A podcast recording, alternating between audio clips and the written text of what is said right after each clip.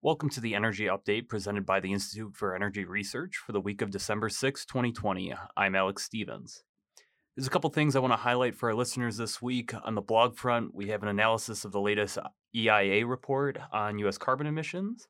According to the Energy Information Administration, U.S. energy related carbon dioxide emissions fell in 2019 by 2.6%, which was 150 million metric tons.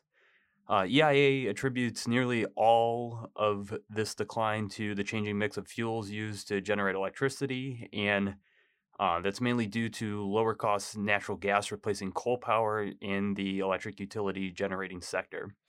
And as a result, carbon dioxide emissions fell by 8.1% in the generating sector in 2019, while carbon dioxide emissions from coal fell by 15% um, over that same year. Also on the blog, we have an entry from IER's co founder, Robert Bradley. Uh, for Thanksgiving, he collected a number of quotes from across the political spectrum that outline and celebrate the virtues of reliable and affordable energy.